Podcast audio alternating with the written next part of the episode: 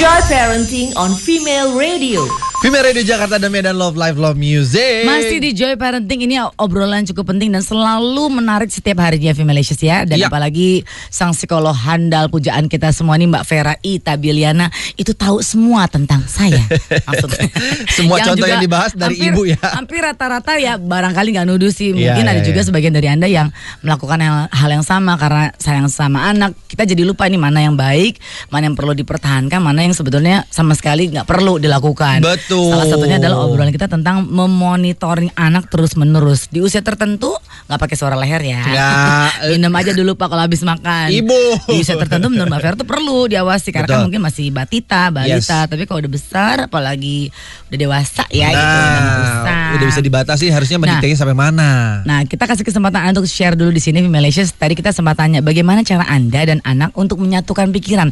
Gue agak kurang mengerti deh sama eh, pengertian pertanyaan ini, Pak. Bagaimana cara Anda dan Ah. anak untuk menyatukan pikiran? Yang berhubungan dengan monitoring dari orang tua ke anak. Ya udah kita skip deh pertanyaan ini ya, langsung Lah. kita Gimana sih lu nggak ngejawab? menyatukan pikiran tuh misalnya biar satu visi aja gitu. Jadi Bos. orang tuanya tuh percaya satu gitu. jalan pikirannya gitu. Misalnya kayak kamu nggak boleh pulang malam gitu Ah, kan. ah, ah. Nah si anaknya tadinya nggak setuju. Nah Hmm. bagaimana caranya biar si anaknya ngerti? Oh ibunya melarang tuh karena ini ini ini. Itu kan satu pikiran bu. Oh, bener ya? Iya ya, aku cuma mau. Ah. Tumben agak encer ya. Iya Eh, iya iya. Udah berapa tahun sih jadi orang tua? Loh, Hmm, kembali. iya loh.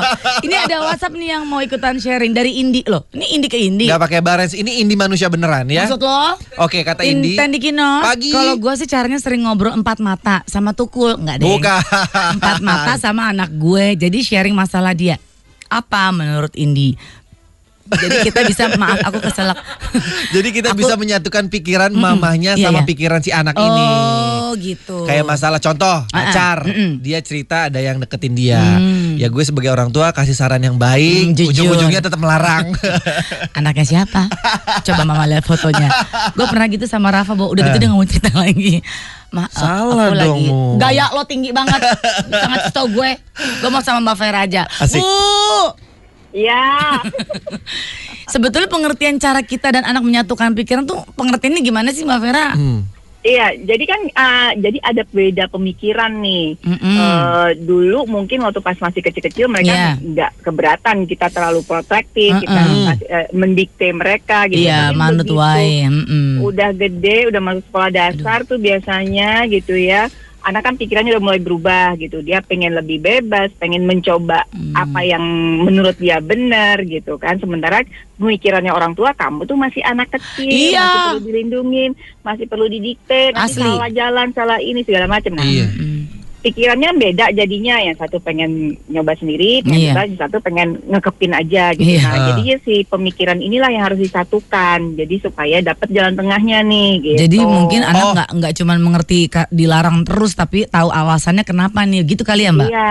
Berarti jadi belum tuh cara tadi- belum maaf Mbak Mbak Vera. Berarti Ah. belum tentu cara si ibunya yang diturutin juga. Jadi ada kemungkinan win-win solution juga jalan tengah. Ah iya jalan Hmm. tengah makanya Oh. perlu bicara dari hati ke hati. Oh. Jadi si, ma- si mama, si ibu nih, si orang tua maunya apa, bilangin kenapa misalnya harus pulang jam 9 malam tuh alasannya apa gitu Ah. ya. Iya sih. Terus eh, si anak juga bilang, oh tuh jam 9 malam tuh lagi asik-asiknya tuh. Jadi bisa nanti cari jalan tengahnya gimana. Nah sering kali Iya. anak itu merasa ketika orang tuanya ngedikte, ngasih aturan apa apa segala macam itu merasa orang tuanya cuma cuma pengen cuma pengen bikin mereka menderita aja. Iya sih. Jadi bukan Binder bukan dan dipandang dari bukan dipandang dari oh aturan dan larangan ini buat keselamatan Keamanan, kamu loh, gitu. iya. Nah, Hmm, itu yang iya perlu sih. disampaikan ke anak gitu. Nah, orang tua di sisi lain juga harus menyadari bahwa anaknya udah mulai besar, Hmm. mungkin sudah lebih bisa jaga diri sendiri, jadi nggak perlu dikekepin terus, nggak Hmm. perlu dijagain terus, nggak Hmm. perlu Tapi- tanya-tanya tiap jam, di WA Hmm. tiap menit Hmm. gitu. Apa yang tadi Mbak Vera sampaikan itu pernah kejadian juga sih Mbak. Jadi pada suatu malam gitu Rafa janjian sama temennya. Terus malam sih sekitar di atas jam 8. Terus karena driver kita udah pulang terus Rafa bilang udah deh aku naik Gojek aja.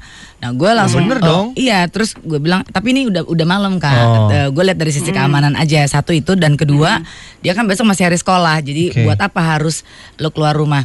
Pada saat itu mungkin aku juga lagi agak waras ya. Jadi pada saat saya ngomong, Rafa juga cukup ngerti. Jadi bukan karena larang karena takut terlalu terprotek, tapi Iya.